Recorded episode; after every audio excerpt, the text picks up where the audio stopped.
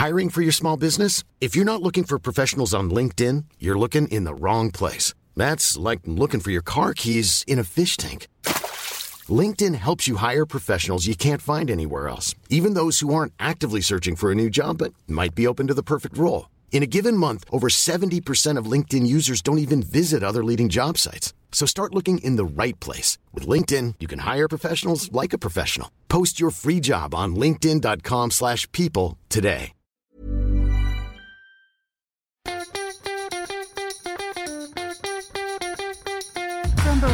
Studios, the AusBiz COB is the key stuff you need to know about the day in business and finance. Well, hello, hello. It is the 6th of March, 2023, a Monday. This is the COB, all the stuff you need to know about the day in business and markets. I'm Nadine Blayney here with Kyle Rodda. Kyle, pretty positive here today, locally. At really nice to see to start this week. Absolutely. It's uh, a very positive move, and I suppose you can thank Wall Street for, for that. Really interesting reaction to the ISM Services PMI. You would have thought that perhaps it would have been a, a good news is bad news dynamic, but uh, I guess the best explanation that I've heard is that, well, the prices component fell. So, of course, we're all concerned about inflation, so that gave the green light to a little bit of a rally. Um, but nevertheless, uh, up by about point, like you said, 0.6% or so for the ASX 200. Um, and that's despite the fact that the energy and material players didn't really participate all that much. Not all that much much. I mean, the big miner BHP was mildly higher, but there was a bit of disappointment around that growth target set by China 5% growth target. And so, you know, we saw Asian shares edging up, but uh, a little bit of disappointment that Beijing chose to lowball that sort of growth outlook. And it seems to be flagging, or at least it's being interpreted as you know, confirmation that there won't be any huge stimulus coming through from China, at least nothing out of the ordinary. And there's still some big concerns about the property market there. But that aside, you know, this is a really big week on the macro front. So we have the RBA tomorrow, followed by a speech by the Reserve Bank Governor Philip Lowe. We've got Powell testimony, and we've got uh, the meetings of the BOJ and the BOC mm. short of things to look forward to, look uh, look no further than this week, Kyle. No, if you're a macro nerd, a central ma- bank nerd in particular, I you've got plenty to chew on. on Friday. and not non-farm payrolls, which I guess was technically a, a week later. I, I, only assume because of the uh, short uh, month of February.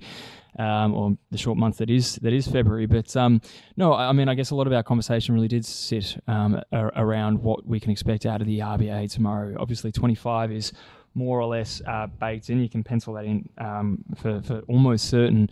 Um, but some really mixed uh, conversations that I've had today about what language could actually emerge from from the RBA, which you know will be interesting because I mean the one thing that came out from last meeting was that hawkish pivot. You know, do they do a sort of another half pivot? Do they stick to their guns on their language? It's um it's fascinating and, and seems to be dividing people. Mm-hmm. Okay, so that is what we will be talking about this time tomorrow. Mm. Um, when it comes to some of the the big movers today, I can't help but notice some of the big moves came on no news. So we're talking about Lake Resources, Liontown, Ramelius, although I can say that Ramelius was one of the stocks that we discussed today on the call. If you'd like to take a listen to that, Core Lithium uh, was out with a deposit estimate uh, hmm. improvement, and that explains the move there. So everybody likes to hear when these deposits are looking bigger. On the flip side of things, though, we did have, well, we had Lynas down, we had New Hope down, we had Paladin down. Um, but don't forget that some of the companies, I should say Perseus, down today. Um, some of the companies that got knocked around a bit were in relation to going ex dividend. Iluka is an example of that. And a Fortescue, I'm not exactly sure why it was down. I can only assume it was that target being set by China uh, because it did come on a day that we saw its price target lifted 15% to $15.50 per share by Goldman Sachs. So Go figure. Some of these moves you can't always explain away easily, can you? Not always. Although I will say this morning, and it's nothing necessarily from, from what you've just said there, that we did see natural gas actually drop 9% this morning at the open. Um, so there was a, a, factor probably playing into some of the energy stocks there too. I couldn't necessarily find the story behind that. I don't know if it was a China one. Again, I just mm. feel like I'm clutching at straws all day today to find a good reason for things happening. But uh, nevertheless, it, it, was down. So something to obviously uh, take note of mm-hmm. just to start the week. And I will say that um, behind the coal miners, we did see Newcastle prices tank uh, coal prices mm. to an over one year low. So that does give you a little bit of insight there. But um, yeah, it was one of those sessions that you just sort of feel we're trying to establish ourselves. We're trying to figure out, um, you know, what's going on in terms of the macro with so much to come. You know what the best performer on the 200 was today, Kyle? I saw it and I've forgotten. BrainChip. Brain chip. BrainChip was up by close to 18%. I don't I don't blame you for uh, for not knowing the detail on this one because look, it rocketed higher. It's a more than one billion dollar market cap. It's pre-revenue, and the news that it put out was that it's launched a latest iteration of its platform, an AI platform. So no financials given around this, right. no material you know likely impact of this but it's one of those companies that just shoots the light out sometimes on no news so that's why i picked it for the stock of the day listen into what philip pepe from Shaw and Partners and um, uh, Daniel Ortiz. It was Stanley Ortiz from Lincoln is my favorite guy. Yeah, yeah. No, my new guy, my my new favorite guy too. Let's take a listen. I think it's fair to say that I'm just as confused as you, Nadine. I'm, I'm really not sure what's going on here. Um, BrainChip is one of those companies where you know, it's it's kind of driven by market sentiment really, and we're not too sure what's going on with the technology. We're not sure what's going on in terms of materiality, like you said, whether this will bring new revenue, whether this will bring new clients. We're just really not sure. And the fact that there is so much uncertainty is really enough for us to say, okay, it's probably not the stock for us. I'm still scratching my head. Uh, I used to own this company. I Did bought you? it a number of years ago. I bought it, and literally the next day it tanked. Uh, I stayed underwater for about three years, and then it rallied for no reason. I sold it, made a small profit, and then it went ballistic, mm-hmm. and now it's come back to, to back down to earth. Um, it's an interesting technology, that, as I understand it, and I used to own it, uh, but I don't really understand it. Uh, they they're creating a product where they license the hardware. It's an energy efficient, artificial intelligence sort of um, video ID kind of product that they're trying to build. Uh, it's just very volatile, and in this environment, uh, volatility is not your friend. I, would be very cautious, um, but if you owned it, if, if you can stomach the volatility, I'd hang on to it. But all right, so um, I wouldn't suggest you cash out your super and put it all in BrainChip, Kyle, just in case you were considering doing so.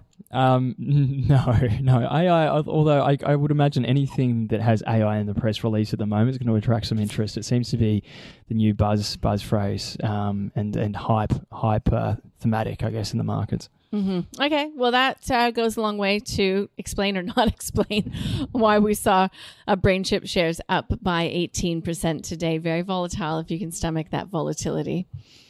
Yes, absolutely. And uh, well, I suppose interviews for you. You um, obviously had the call today, but yeah. um, call was great. Call was great. You should listen to it, Carl. If you we'll, uh, weren't we'll, listening to it in the news, I always room. I always listen to it in the newsroom uh, every day. But uh, as far as interview goes, anything else that jumps out at you? Well, I was uh, just listening in on an interview that Scotty did earlier today with Harry Watt from and mm. Partners. So he rates the fund managers and uh, I think that was top of the mind this morning because we did have Magellan out again with a funds under management um, update, uh, further outflows.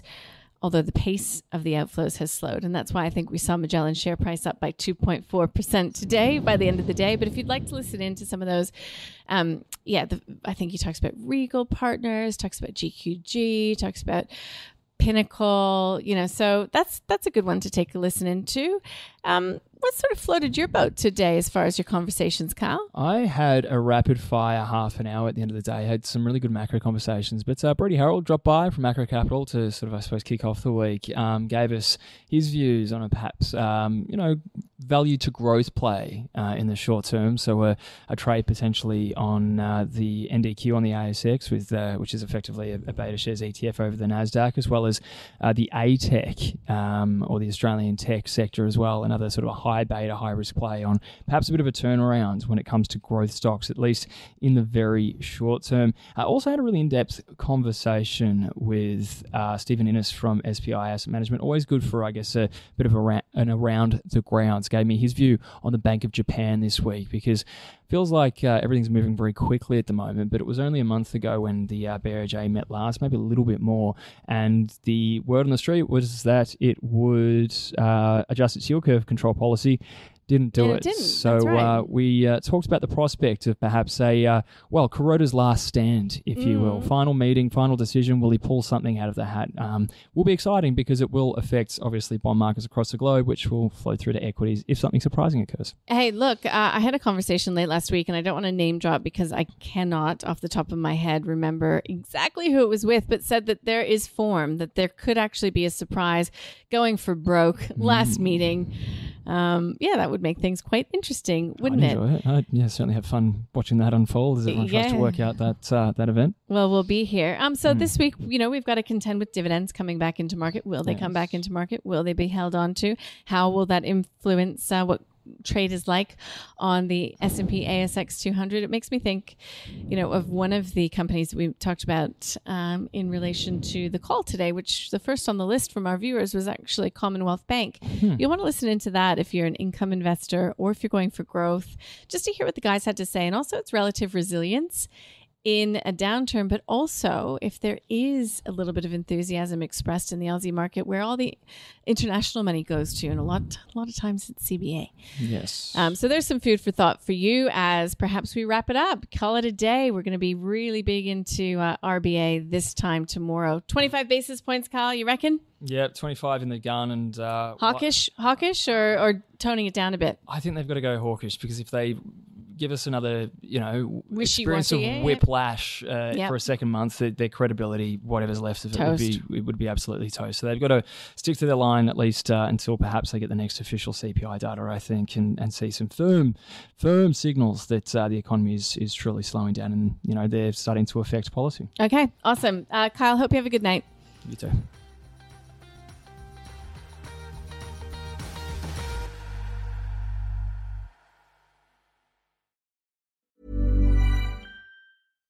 Hey, it's Paige DeSorbo from Giggly Squad. High quality fashion without the price tag. Say hello to Quince. I'm snagging high-end essentials like cozy cashmere sweaters, sleek leather jackets, fine jewelry, and so much more. With Quince being 50 to 80% less than similar brands. And they partner with factories that prioritize safe, ethical, and responsible manufacturing. I love that. Luxury quality within reach. Go to quince.com slash style to get free shipping and 365 day returns on your next order. Quince.com slash style.